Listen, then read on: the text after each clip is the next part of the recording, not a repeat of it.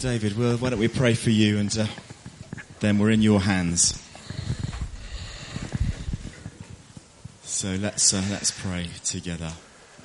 So, Father, we thank you for David. Thank you for all that you've been at work doing in him and through him. Lord, we bless you for uh, all that you have prepared for uh, us at this time in this place. So, Father, we say, yes, we want to hear your, your words, Lord. And uh, we pray that there be that word in season for each person here. Lord, we open ourselves to receive from you. And pray that you bless David as he shares with us today. In Jesus' name. Amen. Good morning. So, uh, it's great to be here. Thank you so much for having us. Uh, I say that in faith before I say anything. Uh, so, in the course of the day, you'll get to know me, you'll get to know our team. Uh, just to tell you what we're going to be doing, uh, this first session is really about hungering for more, desiring more of God, getting hungrier all the time. Uh, the second session is about why did Jesus die and what difference does that make. And the third session tonight is going to be about revival. Uh, and the aim is that by the end of the day, you're so red hot that when it comes to ministry, you're just, uh, just falling into the arms of God. Okay? So, uh, uh, what I really want you to know is that, that, God has a promise, and the promise is this that uh, the whole earth will be filled with the knowledge of the glory of the Lord as the waters cover the sea, as the Atlantic is wet, and that includes Stoke Gifford. Yeah, I'm glad you're excited by that. That's, uh, that's really helpful. Just like to check your pulse, first of all.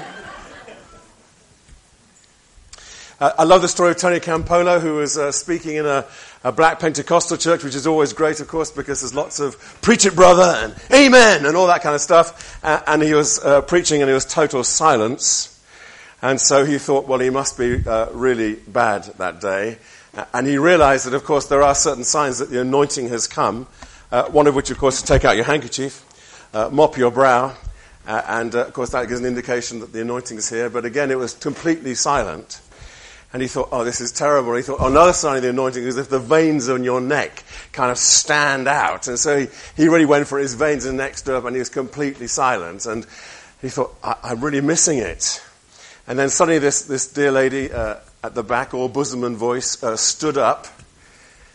And he thought, yes. And uh, she went, oh, Jesus, help him. So, uh, if you'd like to do that, that would be great. So, really, what I want to do uh, today is I, this morning, this first session, I want to provoke your hunger. I want to provoke your hunger.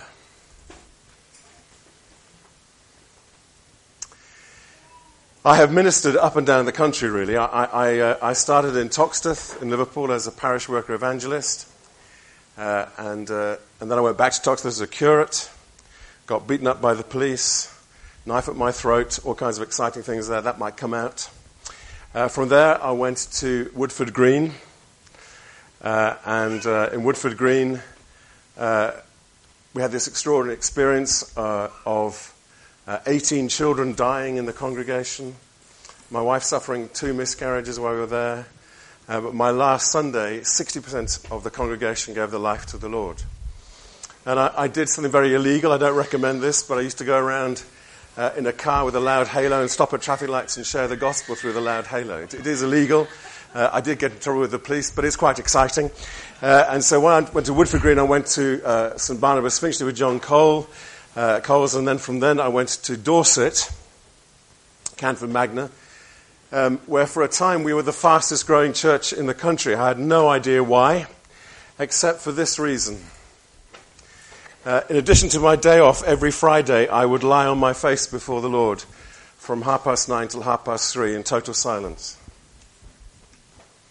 And, uh, you know, it's not going to make a great book, is it really? It's just one sentence. it's a kind of ladybird early reader's guide to church growth. uh, and uh, in, in, the course of, of that, uh, I led 45 people to the Lord one month just by leading them to the front door of the church. as I led them to the front door of the church, the Spirit would fall on them. They'd start crying. I'd say, Do you know the Lord? They say, No. I said, Do you want to know the Lord? They say, Yes. I say, Say after me, Dear Jesus, I'm a sinner. Come into my life. And, uh, you know, so 45 people were led to the Lord that way in one month in January, and then the kind of revival stopped. It was an amazing experience. I, went there with uh, sort of one service every other week. By the time I left, we were having five services a Sunday. I went there with no youth workers. I ended up having 18 youth workers, which is a nightmare. Because they all want to convert the world before breakfast. And, uh, and, from there, I went to St. Michael of Belfrey, where I met Robin Vicky. It's very nice to see them around here. And uh, from then, from St. Michael of Belfrey, I went to Cornwall, St. Austell, uh, and I was also director of mission in Truro Diocese, and maybe some of that will come out as well. Who knows? All right. I'm married to Ruth. Uh, I've got three boys, one of whom is here. There we go. Uh, the greatest thing I think about C.S. Lewis is that he wrote often of hungering for heaven, for longing. Uh, who can forget Reepicheep? Do you remember Reepicheep? Uh, so, uh, was in the cradle as a mouse, obviously, and a wise woman spoke over him these words of prophecy. Uh, Elise Reepicheep says, I do not know what it means, but the spell of it has been on me all my life. And he, Lewis says of him uh, these words While I can, I sail east in the dawn treader. When she fails me, I paddle east in my coracle. When she sinks, I shall swim east with my four paws. And when I can swim no longer, if I have not reached Aslan's country or shot over the edge of the world in some vast cataract, I shall sink with my nose to the sunrise.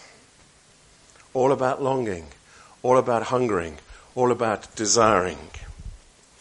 And it was C.S. Lewis who taught me more than anybody else that when I snuggle under the quilt as warm as toast, I'm experiencing something of God's love for me.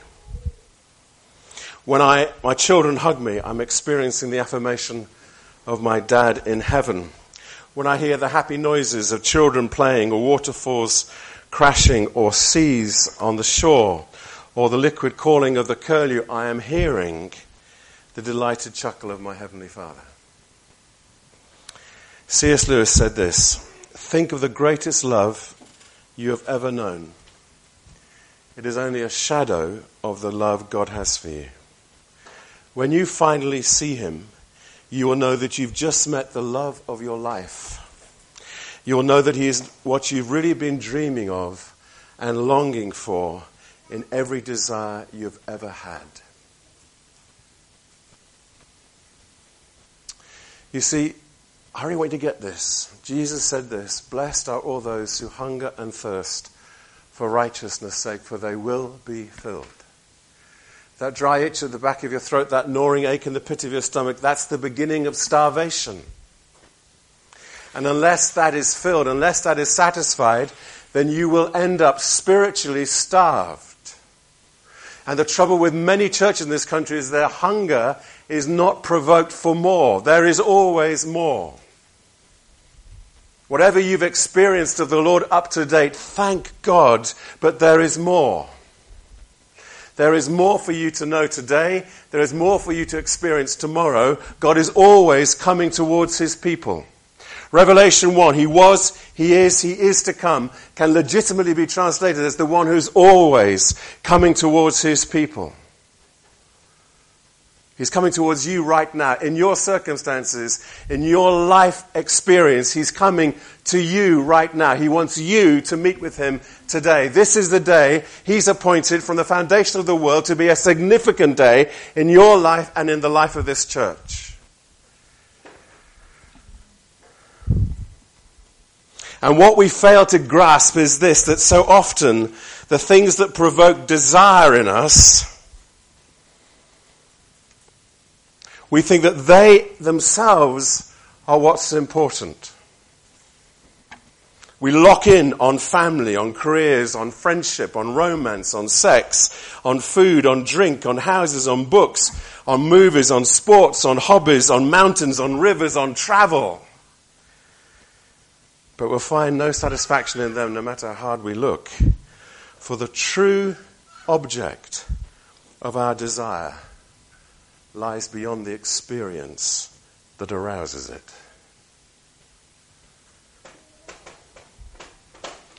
We mistake shadow for reality. All these experiences that provoke hunger and longing are but rays from the one sun. And we're to look along the beams of the sun till we find Father, Son, and Spirit behind every good and perfect gift. Hold your breath, please, now.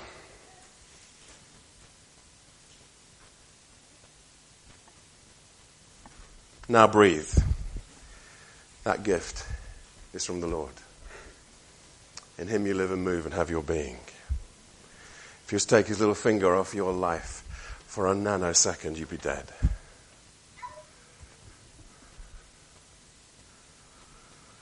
If we satisfy our longings with substitutes, we'll only get continuing emptiness. And all joy awakens our desire for heaven, said C.S. Lewis. And the truth is this, the writer to Ecclesiastes says, God has placed eternity in our hearts and only God can fill our hearts. Why would we spend our life trying to find satisfaction in other things? Hello? Why would we try and, uh, and, and look towards the created when God wants us to use the created to teach us of the creator?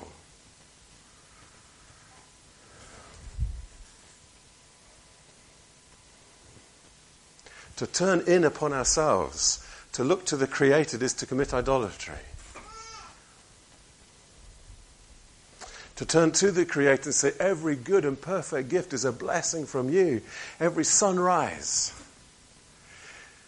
G.K. Chesterton said this Every Christian should say, For what we're about to receive, may the Lord make us truly thankful before every sunrise and every sunset, before every tree and flower, before every book that is open, before every movie that is gone to, before every time a husband and wife make love, before every time a child smiles, what the Lord for what we're about to receive, may the Lord make us truly thankful.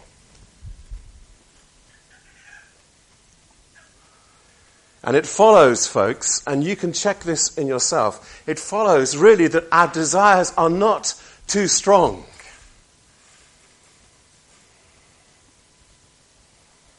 So our desires are too weak. Our desires are too pathetic. In what's become a very famous image, Lewis said this We are like children making mud pies in a puddle when there is a vast ocean for us to swim in. Your desire after God is like a muscle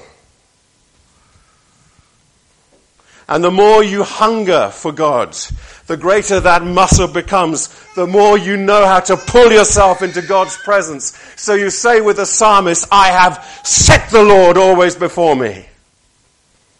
Because he's at my right hand, I shall fear no bad news.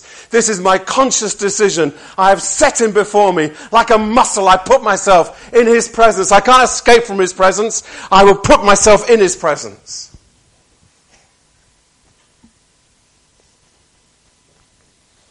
And as I do that on a consistent, constant basis, as I learn to build up my secret history with the Lord, as I learn to live before an audience of one, guess what? My muscle grows.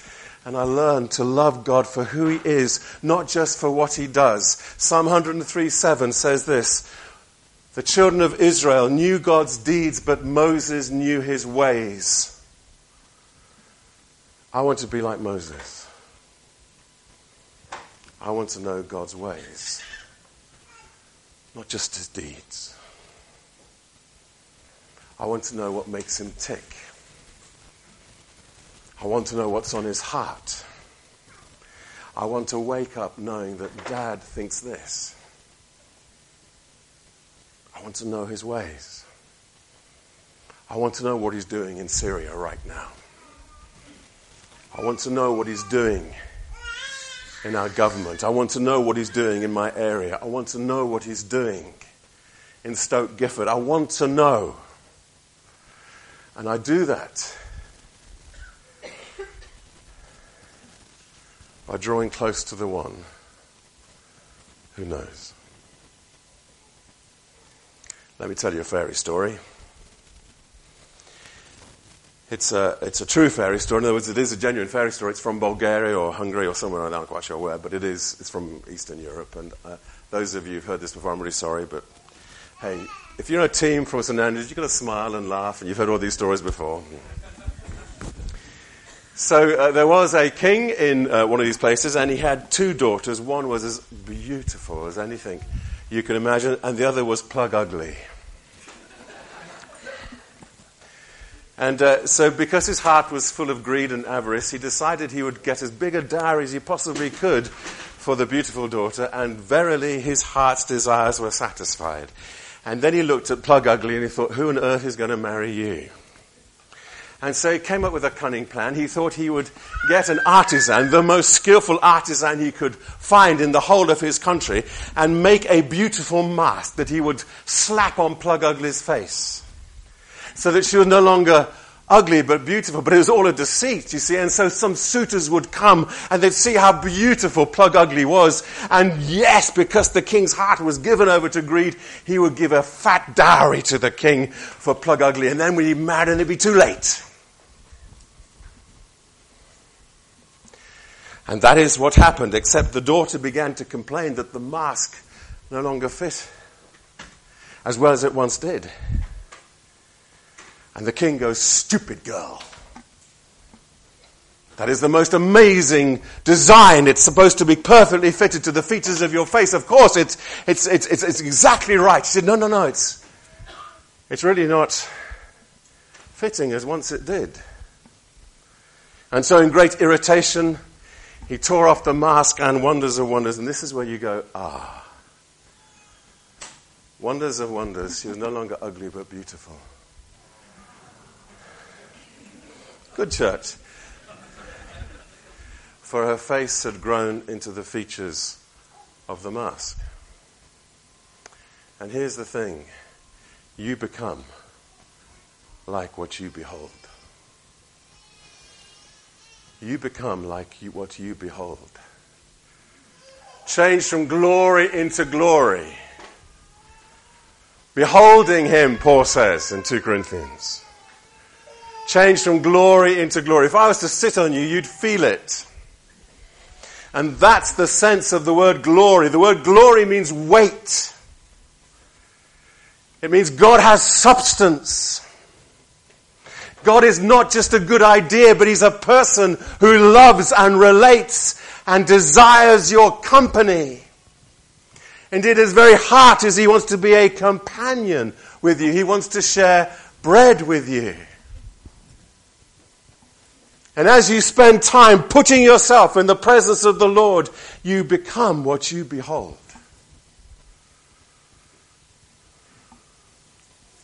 But if you fall in upon yourself and look upon yourself, you become withered and in some way debilitated and less than God intended you to be.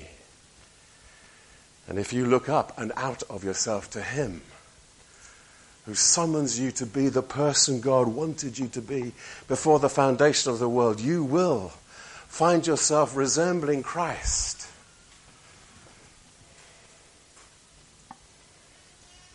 What do you reckon?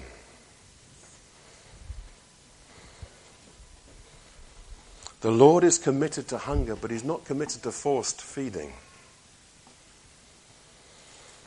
We get hungry through desire. Need and desire produces hunger. Hunger is produced through need. Going without makes us hungry.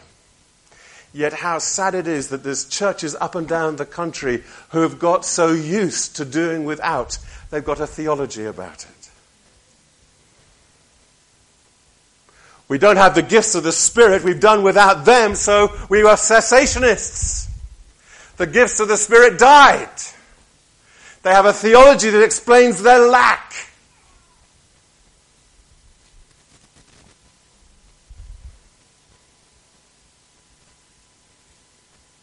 How often we have to look into our own hearts and see what we find offensive to make sure that the reason we find it offensive is not because actually we lack those things.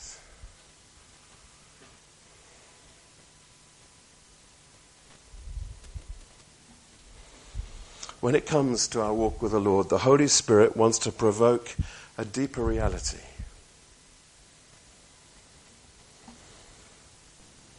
And often the lack of his manifest presence produces yet more hunger in us.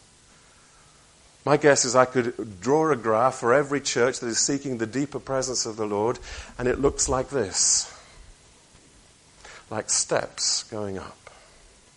And what happens is the Holy Spirit comes and there's a great revelation, perhaps signs and wonders, perhaps healing, and suddenly we're taking off. We think this is great. The aeroplane has left the floor. And then suddenly it seems to tail off, and we think, oh no, the Lord has left us. But what we don't understand is the Lord is teaching us to walk by faith and not by sight, to walk in the goodness of the revelation we received. However, if you stop too soon, the Lord waits for another time to take you off, and yet another uh, elevation takes place, yet another taking off happens. And then again, you're called to walk in the goodness of what you've received. God initiates, we get hungry, but that is not the end, but the beginning. We're being prodded and provoked into seeking more of the Lord. Seek his hand. Sorry, seek his face, not just his hand. Seek him for who he is. If I said to my wife, Thank you so much, darling, I love you because you cook so greatly, she would say, Well, that's, that's all right. But actually, I'd like you to appreciate me for who I am. It's not just enough to say, Thank you, Lord, you've done this, but Lord, I love you because you are like this. Does that make sense? Well, why don't you think of a great building? I don't know, where, you know, Bamburgh Castle, Bamburgh Castle up in the northeast, Northumberland. Amazing castle. Looks like it's been growing there for centuries on the side of the beach there. It's amazing. Uh, it just it looks every kind of vision of what a castle should be like. It's a mammoth kind of rock thing. And supposing you're, you're traveling along uh, the road from, uh, from Holy Island to Bamburgh, and as you're going along the road, and it's at night, suddenly the castle's lit up by the most amazing spotlights. And and of course, the reason for the spotlights is not that you should go, wow, great spotlights. But you should go, wow, what a castle.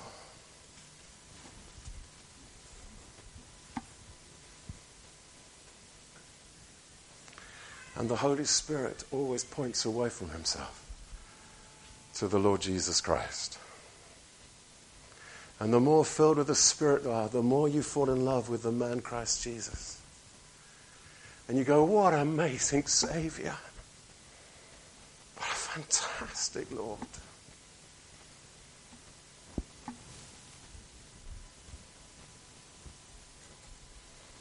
And so desiring God begins with us being filled afresh with the Holy Spirit. I believe in the second experience of the Holy Spirit between the first and the third. I believe in the fifth experience between the fourth and the sixth. I believe in the ninth experience between the eighth and the tenth. Do you get this? If I had a balloon with me and I blew it up and I blew it until it was a quarter full, the balloon would be full of air. If I put some more air in the balloon was now half full, it would still be full of air. What's happening is the balloon's capacity to receive is increasing. It is stretching and more air is being given into it. And thus it is with us. The capacity for us to receive more and more of the Holy Spirit should grow.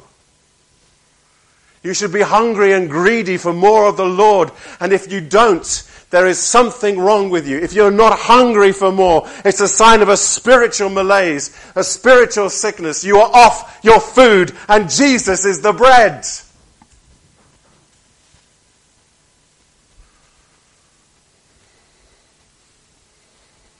I want you to get hungry.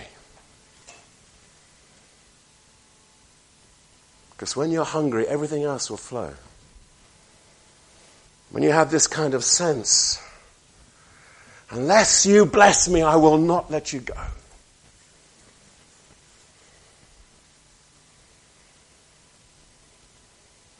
And the reason why I spent my time on the face before the Lord is I just said, Oh God, I'm desperate for you. I can't do this. I have a great commute every morning across the car park to the church. There's not a lot of prayer I can get in. But every day I say these words Lord, I can't. You never said I could. Lord, you can. You always said you would. That's my prayer every, every time I cross the car park. Lord, I can't. You never said I could. Without me, you can do nothing. Zero, zip, zilch, nothing, not a thing. So you might like to write down this great prayer, this great theological prayer. This prayer has helped me more than anything else in the whole of my life. You might like to take a pen and paper and write it down so you use it every day of your life, every moment of your life. It's a very simple prayer. You can remember it very easily. And it's simply, help!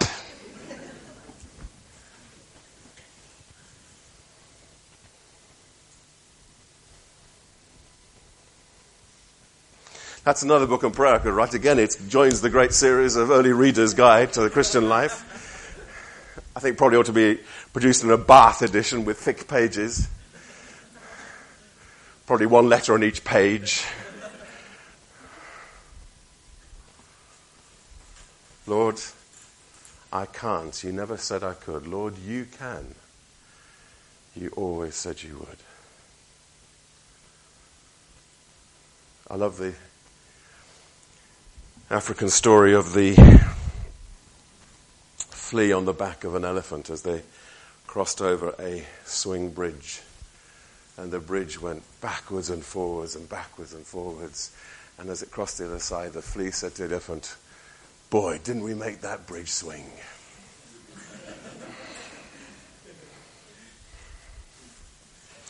Turn to Philippians chapter 3.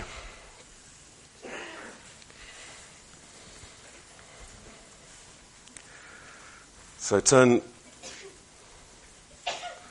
turn right from Genesis. Do you hear about the preacher who's going to speak about the first three words in the Bible and he spoke on genuine bonded leather? think about it, think about it. She's got it.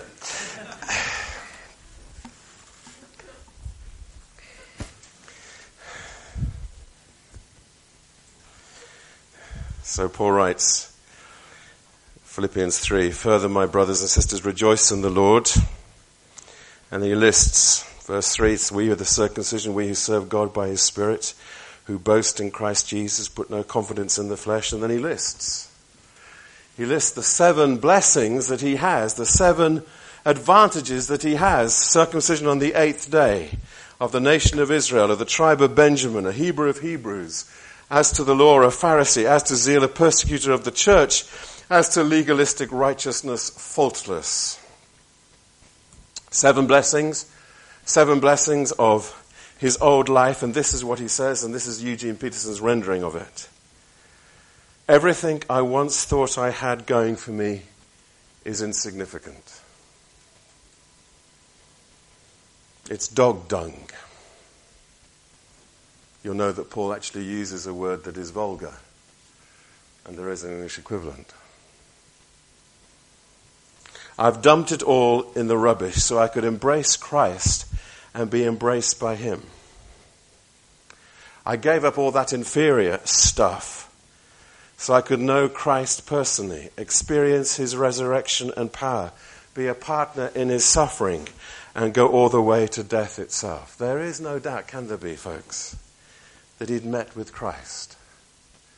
And that encounter had changed him from the inside out. Suddenly his priorities were changed and everything he looked at was different. He began to see things totally, totally, totally different.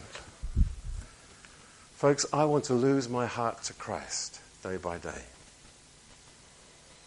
I figure I was created to be engrossed by him. I reckon he wants me to be enamored and thrilled by him. Who he is no less than by what he does. What would, it be, what it be like to be utterly enthralled by the immensities of his character or enraptured by his ways? I want to be excited by Christ. I want to be held in worshipful awe before his face. I want to be astounded and absorbed by the depths of wisdom and love that I find there. I want to be agog at his work in my life. I want to get to the point where I see him face to face and to fall down before his feet and kiss him and say, Lord, you've done all things well. Look at my life. You lifted me out of the pit. You put a new song in my heart. You changed me. You didn't treat me as my sins deserve. Oh God, you've done all things well. I want to be staggered all the way He leads me. And still, I want more of Him. I want my capacity to receive more of Him to increase. I want to enjoy and know and contemplate and become like Him. I want to lose myself to Him. I want to be found lost in wonder, love, and praise. I want to know what it is that caused Charles Wesley to be completely enraptured. Charles Wesley was preaching in the open air in the Midlands. People were urinating on him from the trees. People were throwing stones at him. He lifted up the name of Jesus, and suddenly they all kind of froze. And he stopped preaching and sat down by the side of the hedge, and he wrote, Jesus, the name, high over all. Do you get this?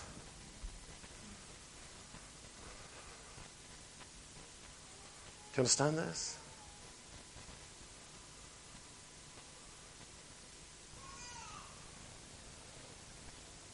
So he's not just out there doing stuff for other people,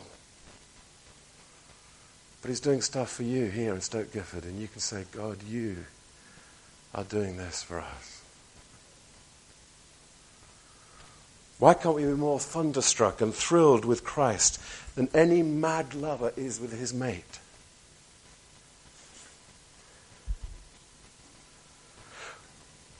Samuel Rutherford wrote this I think so much of Christ, I don't know where to place him. I cry down, down, down with the world and up, up, up with Christ. I would have him in the highest and the most exalted place, for he is the chief of thousands upon thousands, nay, millions of millions. There is no one like him.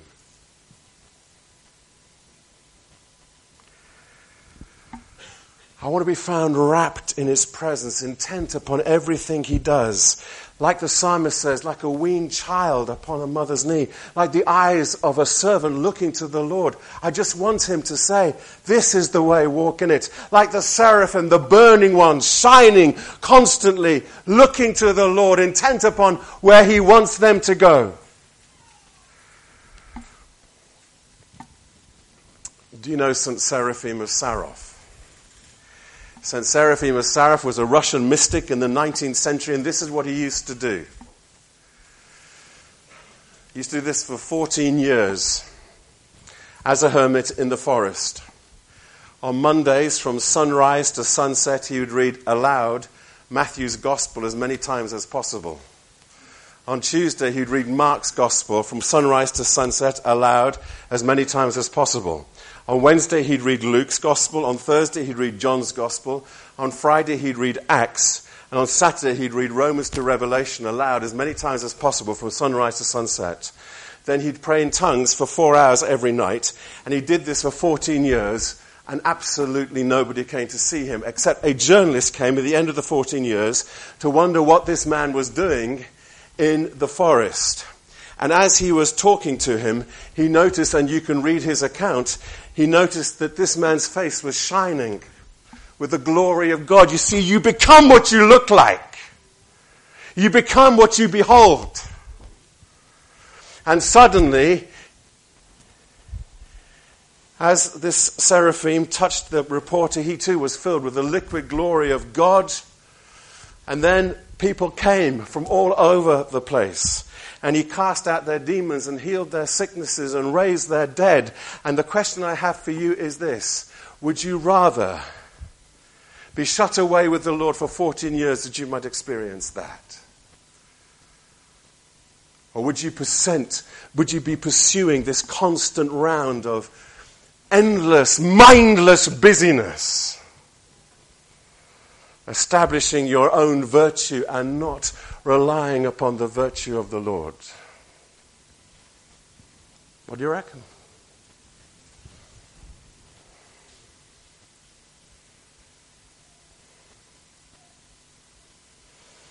There was an amazing preacher called David Morgan. Actually, he wasn't an amazing preacher, he was the most boring preacher the world has ever seen. He lived in Bala in Wales. And uh, like often happens, uh, there was a clergy meeting which some visiting speaker was uh, invited to come to a Pentecost weekend, a Whit weekend, and this speaker couldn't make it. And it was this embarrassing situation that all people are familiar with is they said, well, well, who's going to take his place? And David Morgan said, I will. Now, you see, David Morgan was the most boring preacher in the world. He would uh, cause people to fall asleep before he'd even finished praying. So, but however, he volunteered. I mean, it was a great kindness that he did. He, he volunteered, and, and the clergy being spineless, uh, they said, well, um, that's terribly kind of you, David. I, I, I suppose, I suppose we, we, well, anybody else? And they kind of you know, look down and, and uh, they're kind of depressed. Anyway, David Morgan speaks, and this is what happens. For the course of four weeks, he says this The lion of Judah roared through me. And 500 people gave their lives to the Lord. As he was preaching, people held on to the, the pillars of the church. There was an astonishing outpouring of the Spirit. At the end of four weeks, he became boring David Morgan again. And so some kind person said to him, Well, boyo, what do you think of that? He says, For four weeks, the lion of Judah roared through me. Can that be said of you at all?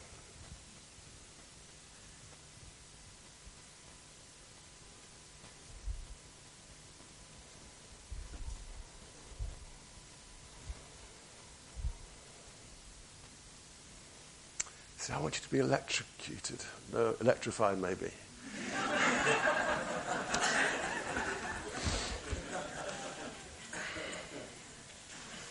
I want you to be electrified and captivated by Christ.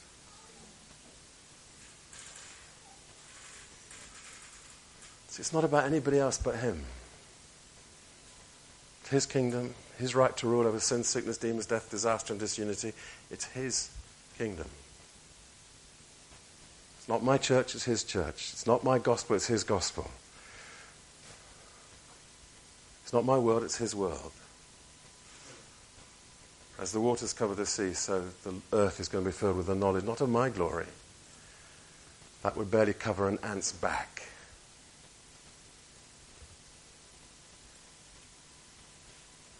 The knowledge of the glory of the Lord. And you check yourself. You check your spiritual hunger. You check your pulse to see whether it is Jesus you're falling in love with. Whether it's Jesus that you lose your heart to again and again and again and again.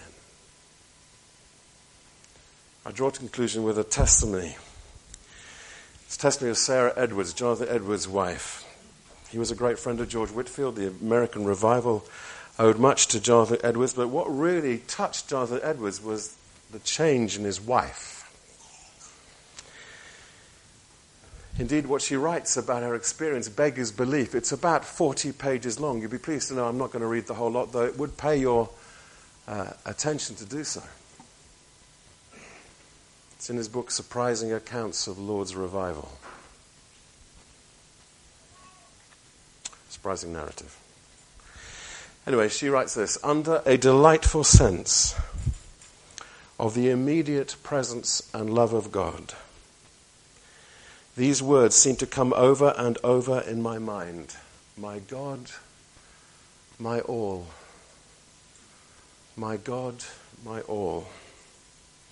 The presence of God was so near and so real that I seemed scarcely conscious of anything else. God the Father and the Lord Jesus Christ seemed as distinct persons, both manifesting their inconceivable loveliness and mildness and gentleness and their great and unchanging love to me. I seemed to be taken under the care and charge of my God and Savior in an ex- inexpressibly endearing manner.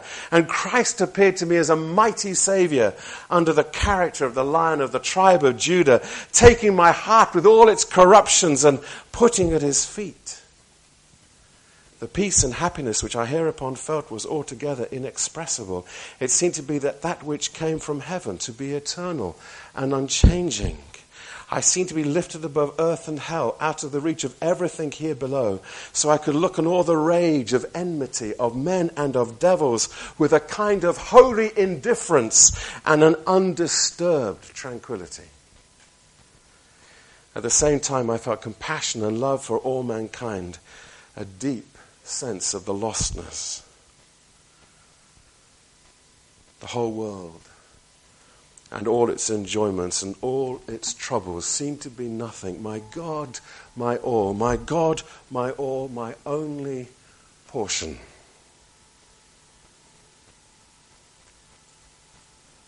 In Jesus' name, do you know anything of that?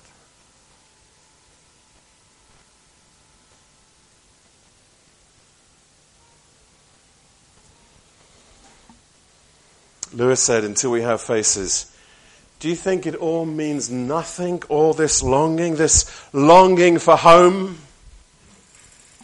For indeed it feels now not like going, but like going back. All my life the God of the mountains has been wooing me. Oh, look up once at least before my end and wish me joy. I am going to my lover. Do you not see now? And in the very last chronicle of Narnia, the last battle, Jewel the unicorn says this I have come home at last. This is my real country. This is the land I've been looking for all my life, though I never knew it till now. The psalmist says, As for me, it is good to be near the Lord.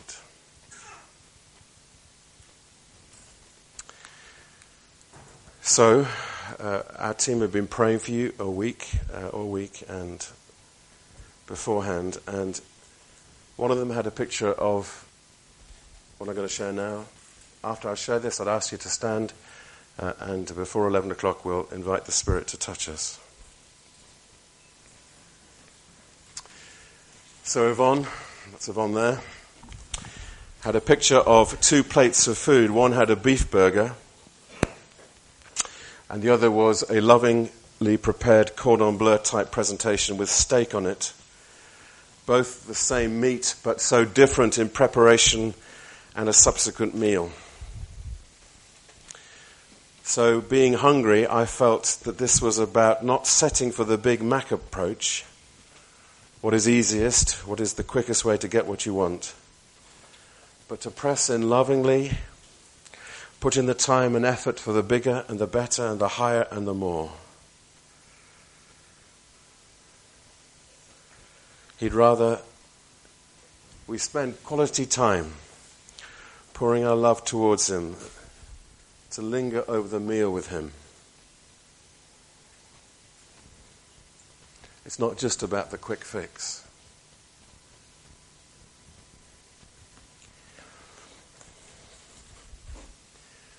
See, it's a waste of time us being here, really, if you think it's about the quick fix.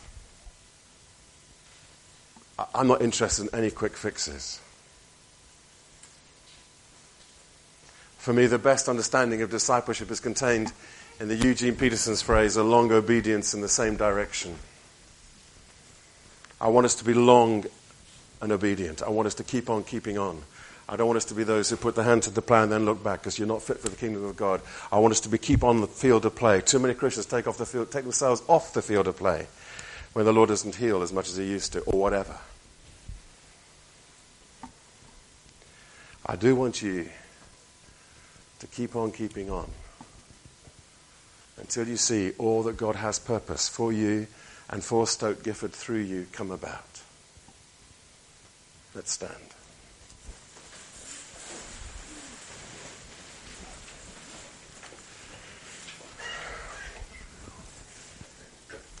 So I'm going to explain to you why we're going to say, Come Holy Spirit. It's not because he's out in Botswana and thinks, oops, must go to Stoke Gifford. Uh, of course, he is in Botswana uh, and he does want to come to Stoke Gifford. It is a different of perception, a different of manifestation. Matthew 28, Jesus said, I'm with you always to the end of the age. You understand that? The Great Commission. I'm with you always to the end of the age.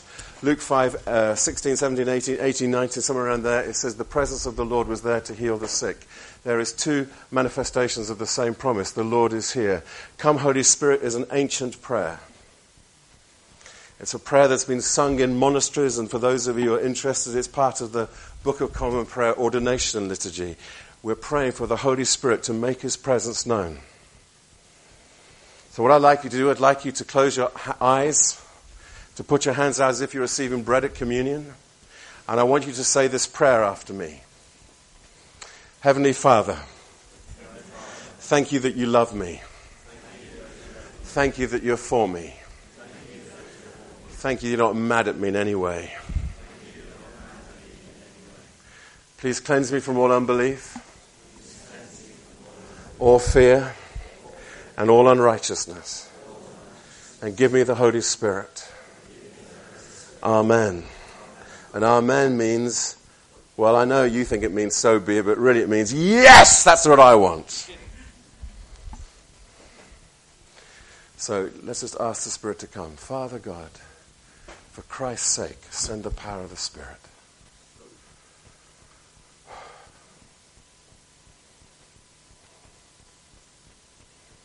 Let the power come. Receive the power of God. Receive the power of God right across this room. May the presence of the Lord rest upon us.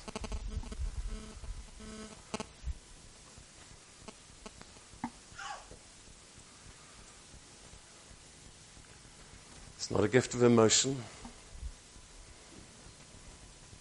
It's a decision you make in the presence of the Lord to be available for Him. Come, Holy Spirit. There He goes. Let the power come. Enable and equip.